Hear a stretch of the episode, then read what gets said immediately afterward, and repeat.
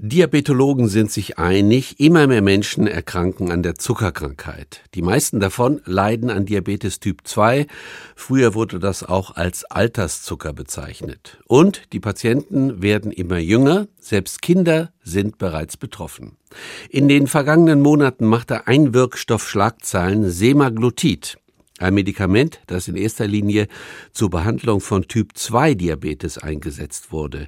Ein willkommener Nebeneffekt dabei, ein Gewichtsverlust von gut 15 Prozent binnen eines Jahres. In der Folge wurde es auch zur Behandlung stark adipöser Menschen zugelassen, die ja ein erhöhtes Diabetes Typ 2 Risiko haben. Zwei Nachteile. Das Medikament hat häufig unerwünschte Nebenwirkungen wie Erbrechen und wird in der Regel gespritzt. Dieser Abnehmspritze soll nun eine neue, noch effektivere Abnehmpille folgen. Wie wirkt diese Pille und gegen welche Diabetestypen hilft sie? Katharina Ditschke aus der SWR Wissenschaftsredaktion ordnet den Stand der Forschung ein. Um es vorwegzunehmen, es wird kein Lifestyle-Medikament für alle, die ein paar Pfunde loswerden wollen. Aber es könnte sehr vielen Menschen helfen, die an Typ-2-Diabetes erkrankt sind und den haben immerhin rund 9 Millionen Menschen in Deutschland. Früher besser als Altersdiabetes bekannt, betrifft diese Form des Diabetes längst nicht nur Ältere. Neben Veranlagung zählen Bewegungsmangel und Übergewicht zu den häufigsten Ursachen. Um den Blutzuckerspiegel nach dem Essen zu stabilisieren, produziert die Bauchspeicheldrüse Insulin. Diese ist jedoch irgendwann so erschöpft, dass sie den erhöhten Bedarf nicht mehr decken kann.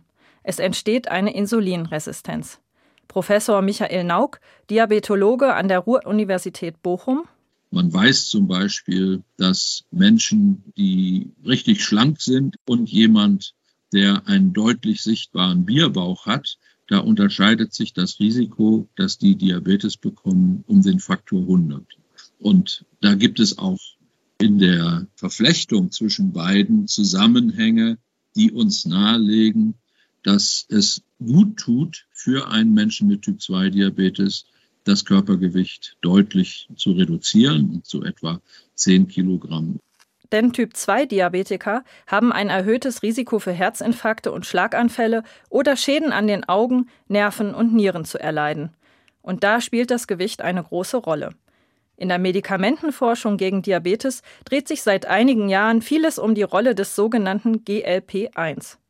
GLP-1 ist ein körpereigenes Darmhormon. Dieses sorgt normalerweise dafür, dass der Körper reagiert, wenn wir Kohlenhydrate essen. Er schüttet Insulin aus. Wegen des Mangels an GLP-1 funktioniert dieser Vorgang bei Typ-2-Diabetikern nicht mehr richtig. In den letzten fünf Jahren ist mit Semaglutid ein Wirkstoff auf den Markt gekommen, der für viel Aufsehen gesorgt hat. Ein Eiweißkörper, auch Peptid genannt. Es verbessert unter anderem die Blutzuckerkontrolle.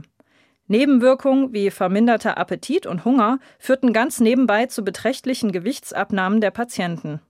Sie verloren nach etwas mehr als einem Jahr fast 15 Prozent ihres Körpergewichts, inklusive einer Anpassung ihres Lebensstils.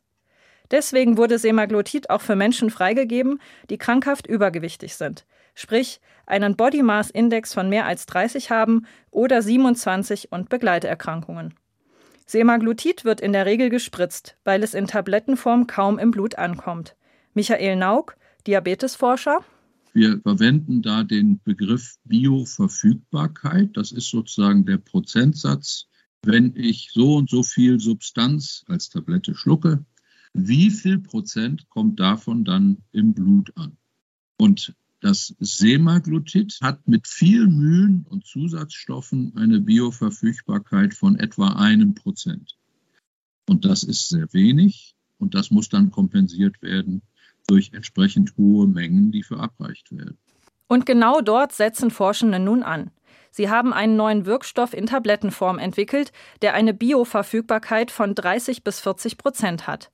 Der neue Wirkstoff heißt Orforglipron und befindet sich gerade in der Studienphase.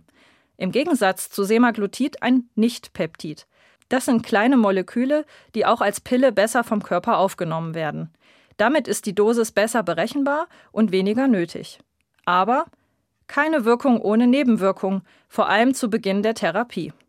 Noch einmal Michael Nauk, Diabetologe an der Ruhr-Universität Bochum. Die typischen Nebenwirkungen, egal ob man die jetzt oral zuführt, also als Tablette oder spritzt, die sind bezogen auf Magen und Darm. Und das sind dann Übelkeit, Brechreiz oder Erbrechen und Durchfall zum Beispiel. Und die treten typischerweise auf, wenn man die erste Dosis gibt oder wenn man später die Dosierung erhöht. Im Laufe der Behandlung trete dann ein Gewöhnungseffekt ein, so die Experten. An der optimalen Dosierung arbeiten nun auch noch die Forschenden des Wirkstoffs Orforglipron. Sie haben die zweite Studienphase abgeschlossen. Die Datenlage ist vielversprechend, so Nauk. Die Studien gehen nun in die letzte Phase, Phase 3, mit deutlich größeren Patientenzahlen. Bis zur Zulassung des Medikaments kann es aber noch dauern. Michael Nauk rechnet dabei mit einer Dauer von etwa drei Jahren. Könnte der Wirkstoff Orforglipron bald eine Abnehmpille für alle werden, die sich zu dick fühlen? Nein, sagt Diabetesforscher Michael Nauk. Beide, Semaglutid und Orforglipron, seien keine Lifestyle-Medikamente. Auch wenn das Präparat in Tablettenform vermutlich weniger kosten wird. Es ist und wird geregelt, wer das Mittel auf Rezept bekommt. Typ 2 Diabetiker und adipöse Menschen.